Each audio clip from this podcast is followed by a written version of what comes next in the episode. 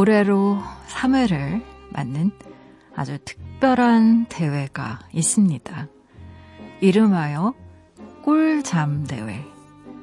심박수 측정기를 기준으로 가장 오래 잔 사람이 일 등을 차지하는 대회죠. 얼마 전 한강에선 멍 때리기 대회가 열렸습니다. 잘 쉬는 것도 경쟁이 되는 시대. 그 속사정을 살펴보면 참 우프죠.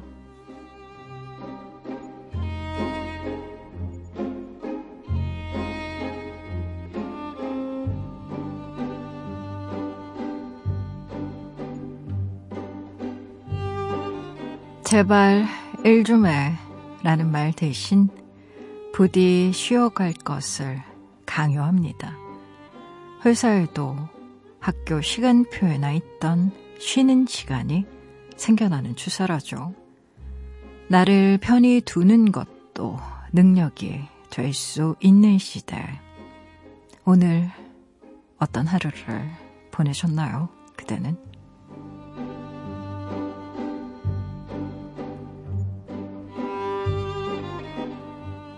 오월 십일일 당신만을 위한 시간, 여기는 라디오 디톡스 배경옥입니다.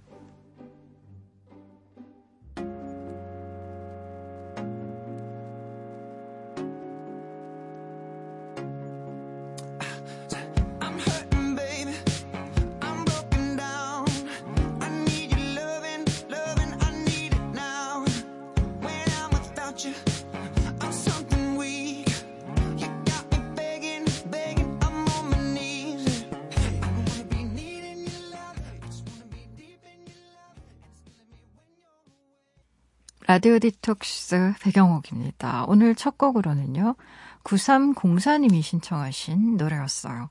마룬 파이브의 슈가 함께 듣고 오셨습니다. 지난밤 그리고 어제 하루 다들 잘 보내셨나요? 저는 라디오 디톡스의 디제이 소설가 배경옥입니다.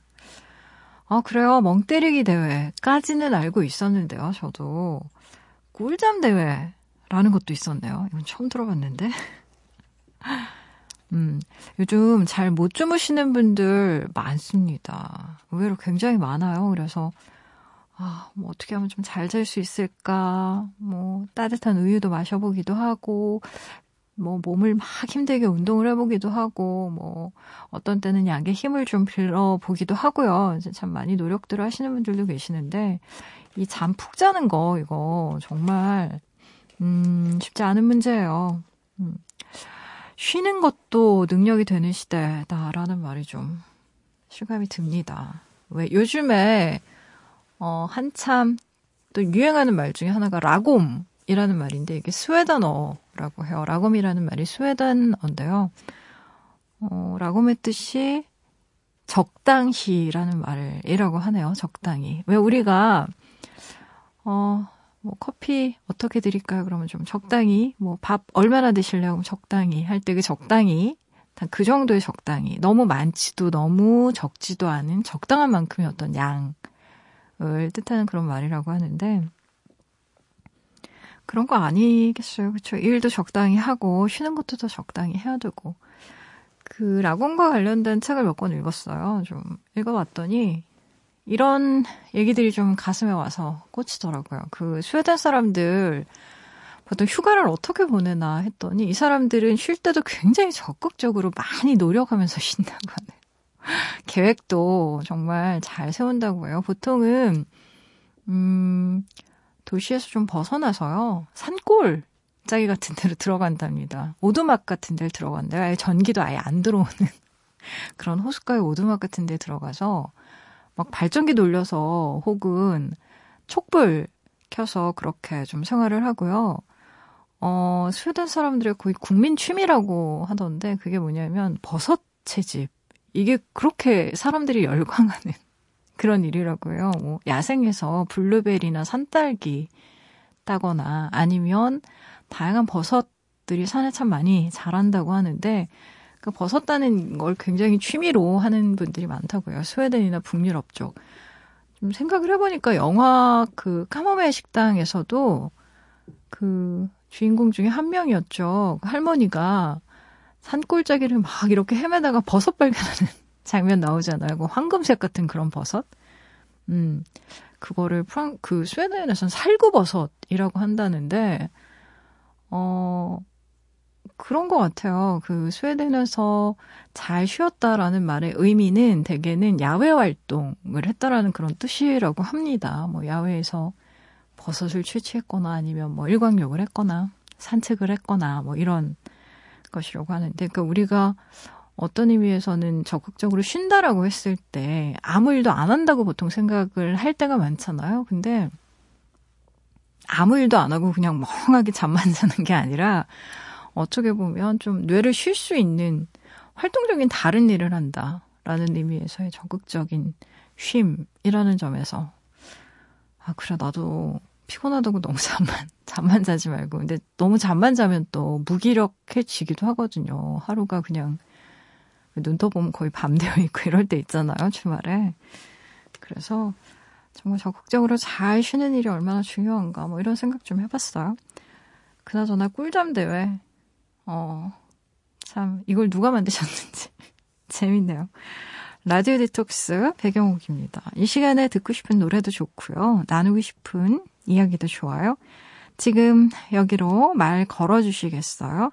짧은 건 오십 원, 긴 문자와 사진 첨부 문자는요, 백 원이 추가되는 샵 팔공공일 번이고요. 무료인 미니, 미니 어플로도 참여 가능합니다. 다시 듣기와 팟캐스트로도요, 언제든지 함께 하실 수 있어요. 내가 내 곁에 있을게. 언제나 넌 혼자가 아니란 걸 내가 알 수 있게 여기 이곳에 있을게. 힘을 내 언제나 고마워 너에게.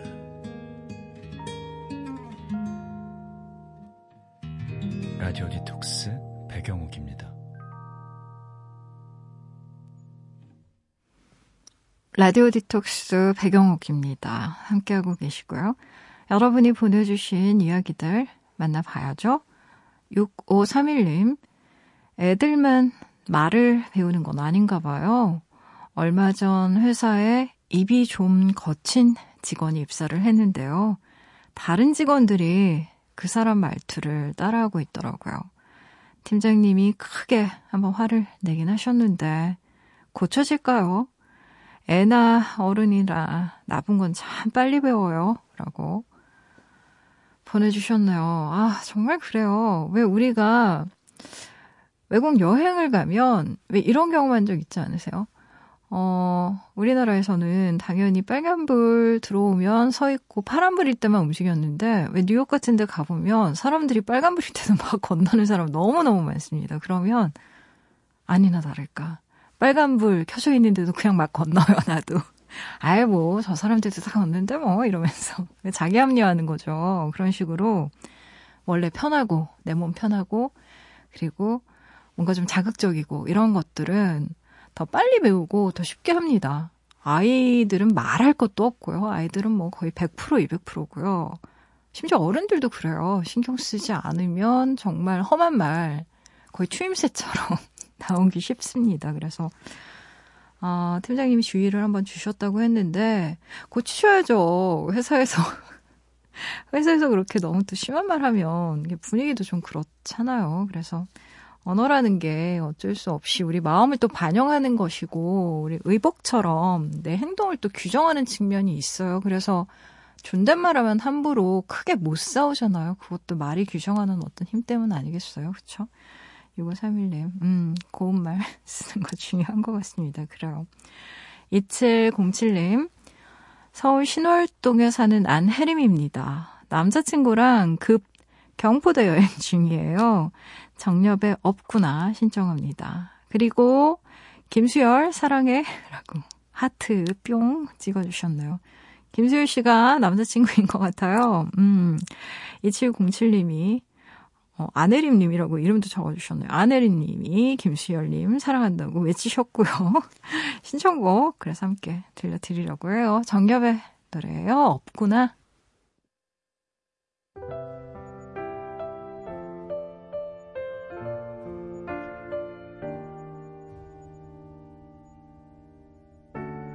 햇살 좋은 날이면 집을 나서 홀로 거리를 걷곤 해. 한참을 창가에 비친 날 바라봐도 좋아 보여. 정엽의 노래 듣고 오셨어요. 없구나 함께 하셨습니다.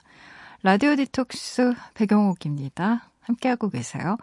무조건 익명으로 소개되는 코너죠. 긴 사연에 긴 대화로 우리끼리 깊은 이야기를 나눠보는 시간 딥톡스. 오늘의 이야기입니다. Y님이 보내주신 사연이에요.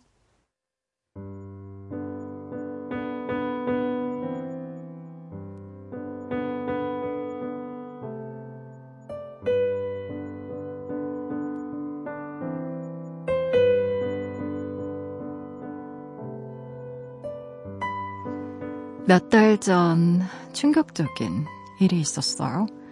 약 십 년을 알고 지내온 친구가 회사를 그만두고 싶다, 쉬고 싶다, 사라지고 싶다고 하소연을 늘어놓더니 돌연 잠적을 해버린 거죠.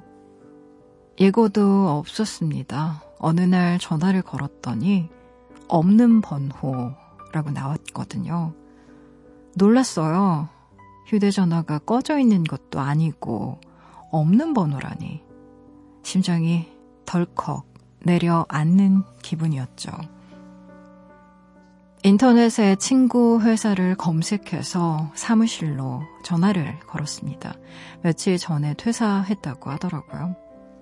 에스엔에스도 없앴는지 아무리 뒤져도 나오질 않았어요. 혹시 무슨 안 좋은 일이라도 생긴 건 아닐까. 뛰는 심장을 진정시키고 친구 집으로 찾아갔죠. 초인종을 누르고 문을 두드려도 대답이 없더라고요. 그제야 느꼈습니다. 사라졌구나. 이게 말로만 듣던 잠수구나. 더 이상 연락할 방법이 없었습니다. 친구 부모님은 대구에 계시고 친구 혼자 서울에서 자취 중이었거든요. 저와 친구는 십 년 전 채팅을 통해 알게 된 사이였어요. 취향이 비슷해서 친해졌고 둘만 따로 연락을 주고받아서 다른 연결고리도 없었죠. 좋게 생각해야만 했습니다. 그래, 일이 힘들어서 고향으로 내려갔을 거야. 정리되면 연락 주겠지. 그래, 아무 일 없을 거야. 그때 처음으로 느꼈습니다. 인간관계라는 게 한쪽에서 연락을 끊고 사라지면 찾을 방법이 없는 거구나. 두렵고 서운하고 또 섭섭했지만 분명 이유가 있을 거라고 생각했어요. 그래서 연락을 기다렸죠. 그렇게 두 달쯤 시간이 흘렀을까요? 모르는 번호로 전화가 걸려왔어요. 받아보니 친구였고 또다시 뛰는 가슴을 진정시키며 물었죠. 아, 대체 무슨 일이야? 괜찮아? 너 그래서 지금 어딘데? 잘 있는 거지? 몸도 마음도 너무 힘들어서요. 돈에 쫓기고 시간에 쫓기고 사람에 쫓기느라 지쳐서요. 자기를 아는 사람이 단 한 명도 없는 곳으로 내려가 은둔했대요. 휴대전화도 없애고 각종 공과금은 자동이체로 돌려놓고 집을 비워둔 채 자발적 실종 상태를 만들었다는 거죠. 부모님께 하나님께 간간히 연락을 드리면서 지낸 두 달 동안 삶에 대해 생각이 많았다고 합니다. 지금껏 쌓아온 모든 걸 다 버리고 다시 시작하고 싶어졌대요. 이름도 버리고 직업도 버리고 경력도 버리고 한국이 아닌 다른 나라에서 다시 출발하고 싶다면서 그러더군요. 준비해서 나 곧 떠날 거야. 그 전에 얼굴이나 한번 보자. 무슨 말을 해야 할지 마음이 복잡해서요. 일단 알겠다고 했습니다. 만나서 제대로 이야기를 나누기로 했는데요. 친구가 이해되지 않으면서 또 이해되는 이 마음은 뭘까요? 약속을 잡고 다시 마주하게 되는 그날까지 친구만큼 저도 생각이 많아질 것 같아요, 백장님.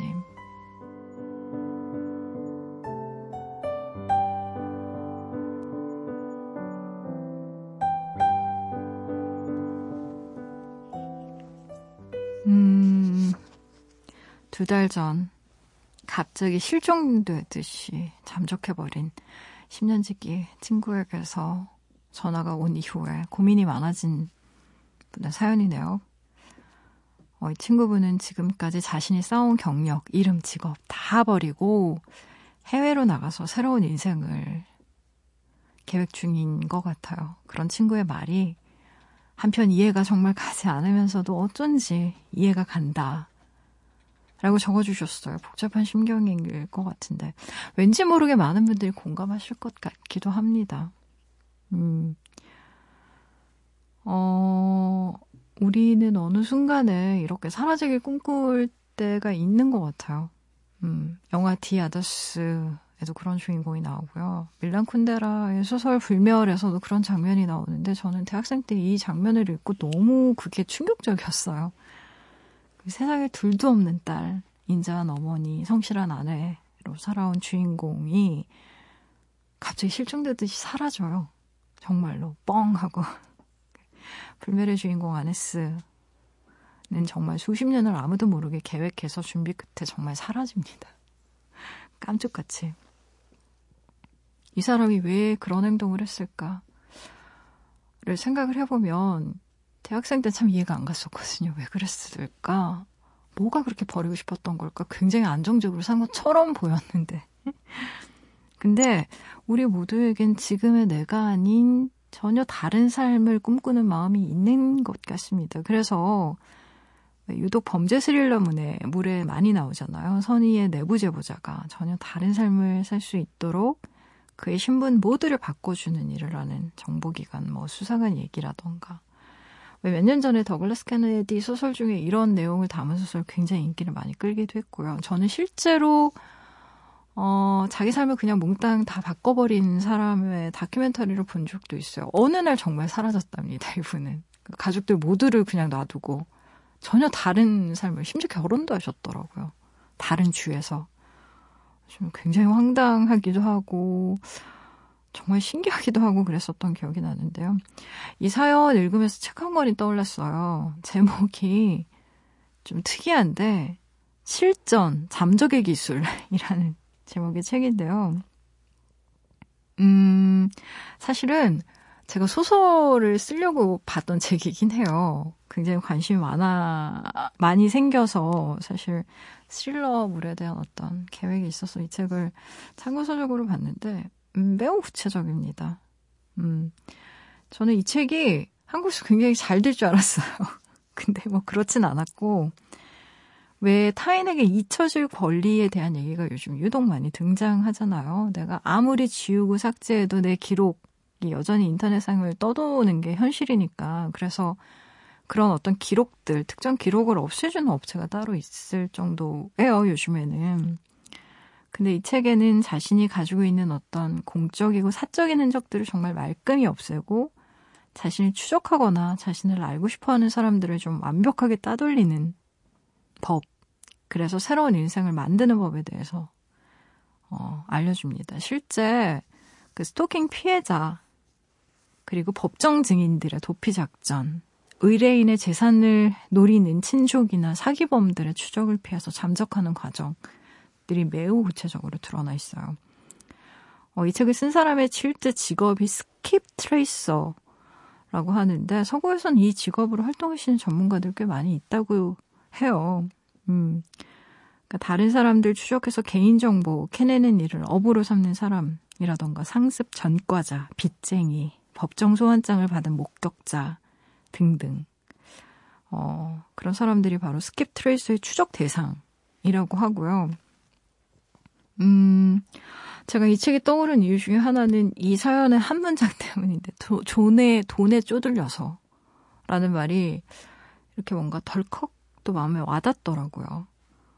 참 세상이 그 뭐라고 해야 되나요? 너무 빡빡해져서 대학교를 졸업하고 나면 정말 많은 수의 학생들이 그 대출 상환금 때문에 정말 쪼들리는 경우가 많고, 그래서 이전에 딥톡스 사연에 음, 저는 쓰리잡을 뜹니다라는 사연이 있었어요. 그분은 회사를 다니는데 편의점에서 열두 시까지 아르바이트를 한 이후에 어, 와서 씻고 자자, 자기 전에 이제 번역 아르바이트까지 세 가지 일을 동시에 하시는 분이었는데 그분 얘기도 그런 거였습니다. 대출 상환금이 너무 많고 또 이렇게 이 친구분처럼 부모님이 대구에 사신다고 하셨잖아요. 그럼 생활비를 직접 벌어야 되고 또 부모님 집에 있을 수가 없기 때문에 본인이 이제 음, 본인 용돈뿐만이 아니고 주거비를 또 써야 되니까 그런 생각이 막 들면서 아, 돈 때문에 뭔가 좀 복잡한 일이 생겼나 이런 생각도 들었어요, 솔직히. 근데 이런 부분을 참 물어보긴 쉽지 않겠죠. 근데 다만 사연 읽으면서 정말 역설적으로 다행스럽다고 생각한 건 어, 직장 내에서 뭐 굉장히 심각한 어, 스트레스를 받은 분들 중에 뭐 이를테면 왕따 경험을 한다거나 상사에게 아주 공개적으로 망신을 당한 후 집 밖으로 나가지 않게 된 은둔형 외톨이가 된 분들의 예가 있어요, 실제. 그 스타벅스로 간 은둔형 외톨이라는 책에 보면 이런 예들이 정말로 많거든요. 어, 그중에는 출근길에 지하철에서 갑자기 숨이 막힐 것 같은 그런 경험을 한 여자분 케이스가 나오는데 그분은 그 이후로 뭐 엘리베이터를 탄다던가 막혀있는 공간에 있으면 막 이렇게 막 목이 졸리는 것 같은 느낌을 계속 받았던 거예요. 근데 어...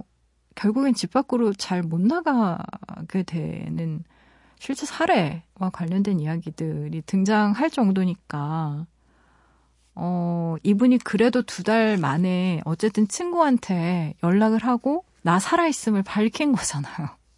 집 밖으로 나왔고 어, 뭔가 계획이라는 걸 가지게 된 거고 저는 그건 정말 다행이라고 생각해요.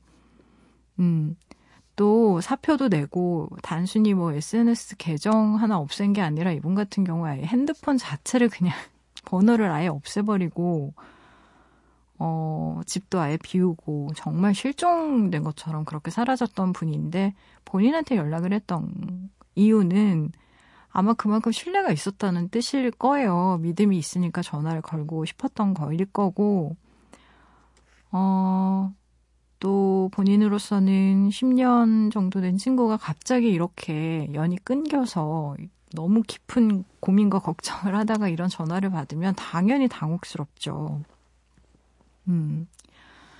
근데 복잡한 마음이 드시는 건 당연할 거고 일단은 그분 얘기를 들어주는 것으로 충분할 것 같아요. 저는.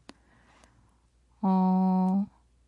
우리는 그냥 추측을 하는 것뿐이죠. 직장에서 어떤 일이 있었는지는 잘 모르겠지만 뭔가 심경 변화가 일어날 만한 사건이 있었을 것 같습니다. 그게 굉장히 점진적이고 점층적이었을 수도 있고 아니면 굉장히 급발적이었을 수도 있는데 음, 뭐 본인이 털어놓기 원치 않는 이상 물어볼 수가 없는 거니까 어,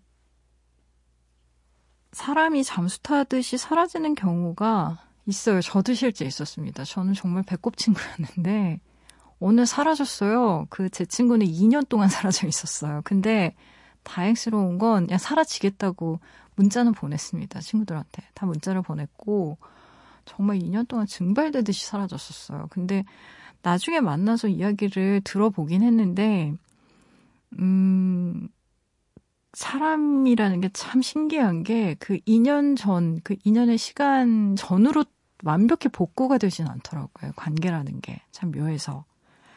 그래서 어, 와, 이런 일이 생기는구나. 이런 일도 있구나. 왜냐면 너무 매일 통화하고 매일 이야기하고 그랬던 친구였기 때문에. 물론 이것도 생각해보니까 거의 이십 년 전 일이네요. 음.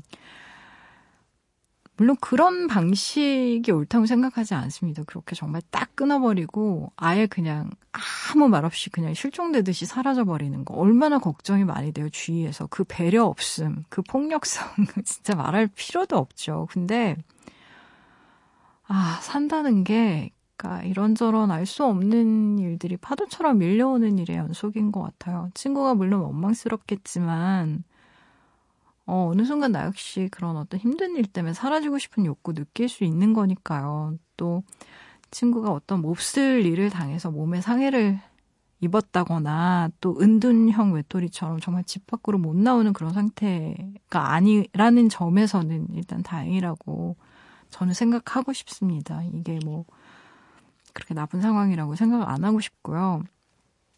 음, 마이클 해리스의 책 중에 잠시 혼자 있겠습니다에 보면 이런 마음의 심란한 방황에 관련된 문장이 나오는데요. 제가 잠시 읽어드릴 테니까 한번 들어보세요. 마음의 방랑은 개인적 기억과 자의식보다 문제 상황을 더 잘 관리했다. 방랑하는 마음은 실제 세계에서의 문제도 해결해준다. 사람들은 대체로 문제 해결이란 미리 정해져 있는 어떤 답을 향해 논리적 단계를 밟아가는 것이라고 여긴다. 하지만 크리스토프는 자신이 제기한 통찰력 문제가 그런 방식이 아니라 매우 시적인 연합의 과정을 통해 해결된다는 사실을 알아냈다. 홀로 있는 상황과 시간이 충분히 주어지면 마음은 디폴트 모드로 이동하고 처음에는 완전히 무자기적으로 보이는 연결 관계를 검색한다. 그것은 우리로서는 절대 수용하지 못할 호기심과 개방성을 가지고 문제를 탐색한다. 하지만 이 무자기성은 결정적으로 중요하다. 방랑하는 마음이 가진 힘은 아무것도 검열하지 않는다는 바로 그 사실에서 나온다. 그것은 다른 상황에서는 절대로 생각하지 못할 연결을 만들 수 있다. 음, 저는 이 문장을 읽으면서 친구분의 상황을 좀 생각을 해봤어요. 아마 친구분은 두 달 동안 이런 심각한 마음의 방랑을 통해서 이전에는 이전에 뭐 돈에 쫓기고 일에 치고 사람들에게 치였을 때는 생각하지 못했던 그런 방식으로 한번 자신의 삶을 연결하고 재구성해보고 싶은 마음이 들었을지도 모르겠어요. 실제 음, 십여 년 동안 늘 가던 출근길을 막고 있는 커다란 공사막 때문에 십 년 만에 전혀 다른 길로 회사를 출근하다가 우연히 보게 된 어떤 꽃나무 때문에 퇴사 후에 플로리스트가 된 사람의 얘기도 있어요. 신기하죠. 매일 같은 길로 출근하다가 정말 그 공사막 하나 때문에. 우리 마음과 감정은 실제 논리적인 단계를 밟아서 목표 지향적으로 움직이지 않는 경우가 실은 더 많아요. 어떤 면에서 굉장히 즉흥적이고 어떤 면에서는 굉장히 감정적이고 뭔가 이것과 이것이 전혀 연결이 안 될 것 같은 상황에서 어, 막 심란하게 방황하다가 그걸 연결시켜서 새로운 삶에 대한 어떤 비전을 보게 될 수도 있고 정말 그렇거든요. 그래서 어, 한번 이 친구의 말을 들어보시면 좋을 것 같아요. 다만 마음이 심란해지는 건 떠나가는 친구 때문이 아니라 아마도 그 친구의 모습을 보면서 반추되는 내 자신의 모습 때문일 거예요. 사실이 그렇습니다. 사실 그렇죠. 사람이라는 게 그 사람 걱정이 첫 번째는 아니죠. 어. 그 사람 자체를 바라보는 내 마음을 또 내가 바라보기 때문에 그게 괴로운 것이거든요. 그러니까 친구의 모습이 거울이 돼서 또 나를 다른 방식으로 비춰주기 때문에 내가 보지 못했던 내 모습을 또 보게 될 수가 있어요. 그래서 친구의 방황이 오히려 사연 주신 분에게는 어떤 계기가 또 되어줄 수도 있다고 저는 생각합니다. 음, 그냥 관성대로 살아왔던 내 삶에 대해서 좀 진지하게 질문을 던져볼 수 있는 그런 시간이 될 수도 있을 것 같아요. 지금 굉장히 복잡하고 심란하시겠지만 그러니까 너무 걱정하지 마시고요. 일단 만나서 따뜻한 차 한 잔 드시면서 얘기 잘 한번 들어보세요. 어떤 얘기 하는지. 아유, 저도 좀 걱정되기도 하고 궁금하기도 하고 그러네요. 노래 들어볼게요. 카사비안의 굿바이 키스 함께 하실게요.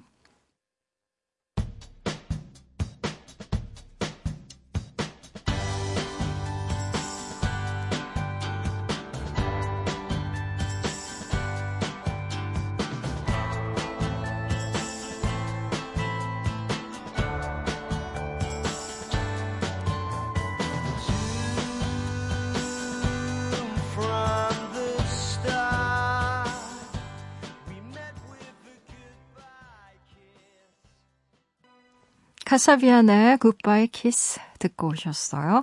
라디오 디톡스 배경옥입니다. 함께하고 계세요. 포털사이트에 라디오 디톡스 배경옥입니다 치시고요. 홈페이지 들어오시면 딥톡스 게시판이 있습니다. 언제든 이야기 올려주실 수 있게 게시판은 늘 열려 있으니까요. 편한 시간에 편한 마음으로 글 남겨주세요.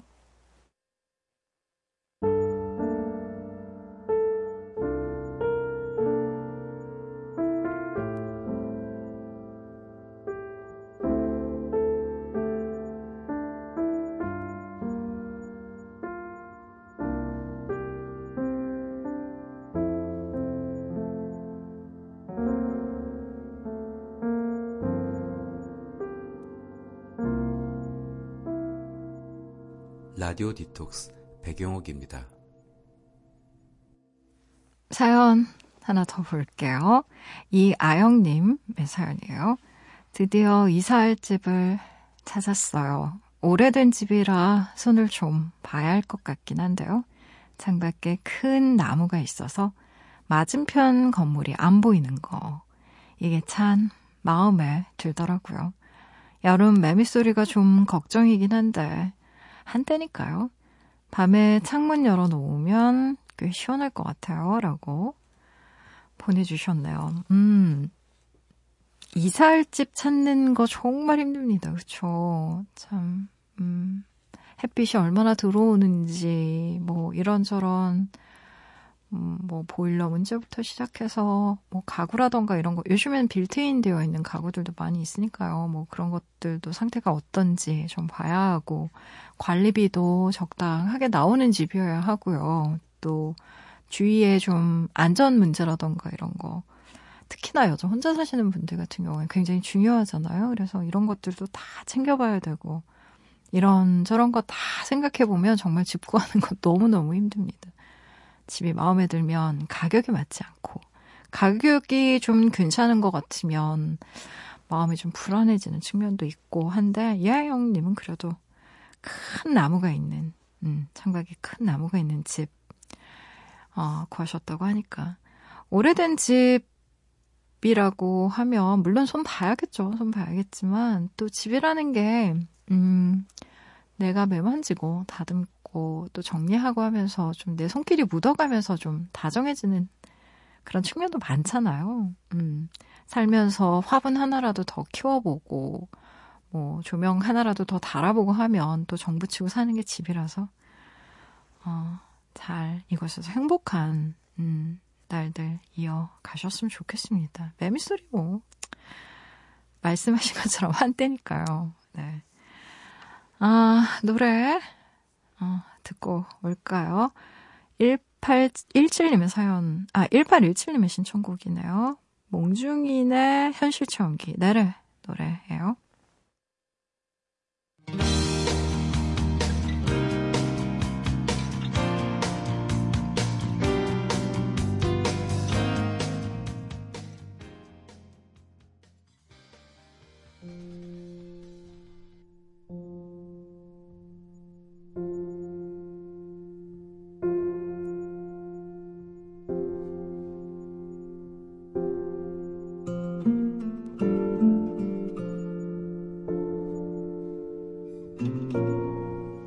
지금 이 시간 오늘을 살고 있는 그들을 위해 밑줄을 그어왔어요.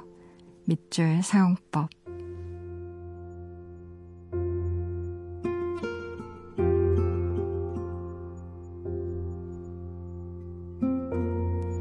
우리에게는 이것저것을 비교하고자 하는 성격만 있는 것이 아니라 서로 비슷해서 비교하기 쉬운 것만 비교하려 드는 성향이 있다.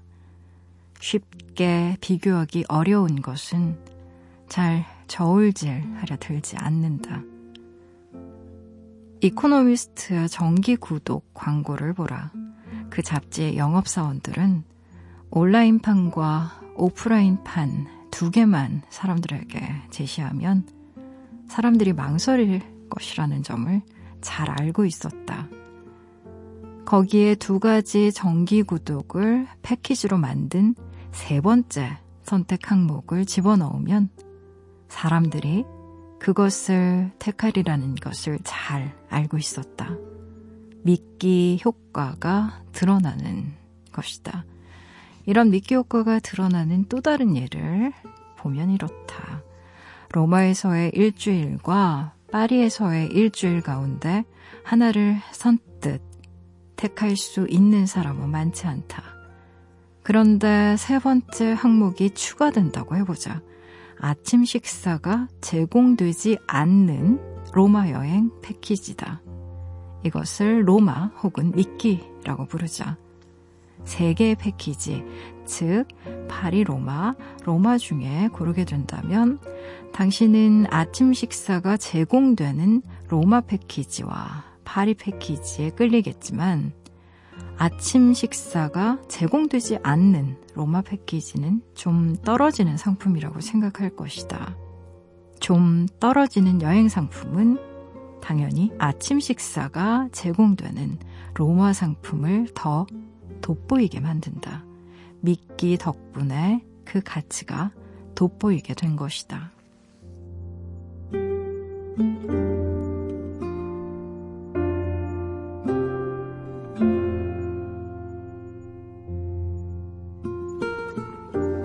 밑줄 사용법. 오늘은 댄 에리얼리의 책 상식밖에 경제학 안에서 밑줄을 그었어요. 심리학과 경제학, 즉 행동경제학을 알면 우리의 일상에 얼마나 많은 도움이 될까요? 가령 자신의 매력을 어필하고 싶은 분에게 도움이 될 만한 얘기가 하나 있습니다. 이른바 미끼 효과에 관한 것인데요. 만일 좋아하는 사람이 특정 모임에 등장한다면요. 이때 자신보다 약간 외모가 떨어지는 사람과 함께 가보도록 하세요. 나보다 덜 매력적인 사람이 미끼 효과를 주게 됩니다. 그래서 내 매력을 한결 더 돋보이게 한다는 거예요. 음, 친구에겐 좀 미안한 일이긴 하겠지만요. 대부분의 사람들은 자신이 원하는 것을 콕 집어서 말하지 못합니다. 그러다가 어떤 상황에 부딪히면 그제야 자신이 원하는 것을 분명히 알게 되죠. 예를 들면 이런 거예요. 가지고 싶은 토스터의 종류를 전혀 알지 못하다가 좋아하는 연예인이 나오는 리얼리티 프로그램에서 특정 토스터기를 보는 순간 바로 결정을 내리는 시기죠. 뭘 해야 할지 모르다가 내가 원하던 일을 하는 친구를 보게 될 때 한순간 미래를 결정하는 것도 마찬가지입니다. 저자가 말해요. 모든 것이 상대적이라는 것, 이것이 핵심이다. 야간에 비행기를 착륙시켜야 하는 조종사처럼 우리도 선택이라는 랜딩 기어를 바른 위치에 내려놓기 위해서는 활주로 양옆에 유도등이 켜져 있어야 하는 것이다. 어버이날 카페에 앉아 일을 하다가요. 부모님들끼리 나누는 대화를 우연히 엿듣게 됐습니다. 용돈과 효도 선물에 관한 얘기였어요. 이분들의 이야기 속에 등장하는 사람들은요, 모두 친구, 언니, 언니네 친구, 남편 친구였죠. 우리가 왜 엄친아, 엄마 친구 아들과 끊임없이 비교당했는지 알 것 같았습니다. 같은 맥락에서요, 왜 하필 아내의 언니 남편인가 라는 말도 해석할 수 있겠죠. 이렇게 비교하는 것이 가장 쉽고 확실하기 때문입니다. 뉴욕타임즈의 한 머릿기사에는요, 인터넷 시대에는 백만장자가 억만장자를 부러워한다는 이야기가 실렸을 정도예요. 우리는 상대성의 관점에서 결정을 숙고하죠. 그리고 바로 그 자리에서 비교할 수 있는 대상들끼리 비교합니다. 남보란 듯이 라는 말이 왜 생겼는지 알 것 같아요. 하지만 생각해 봤습니다. 그럼에도 불구하고 행복하게 살고 싶다면 이제는 비교의 대상을 남이 아닌 나로 설정하면 더 좋을 텐데 말이죠. 이참에 말을 하나 만들어야겠어요. 생각날 때마다 이 얘기를 좀 해야 될 것 같습니다. 남보란 듯이 살지 말고요. 우리 나보란 듯 한번 살아보자고요.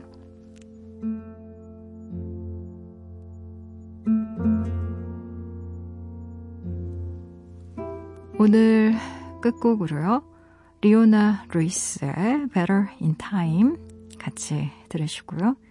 지금까지 라디오 디톡스 배경옥이었습니다.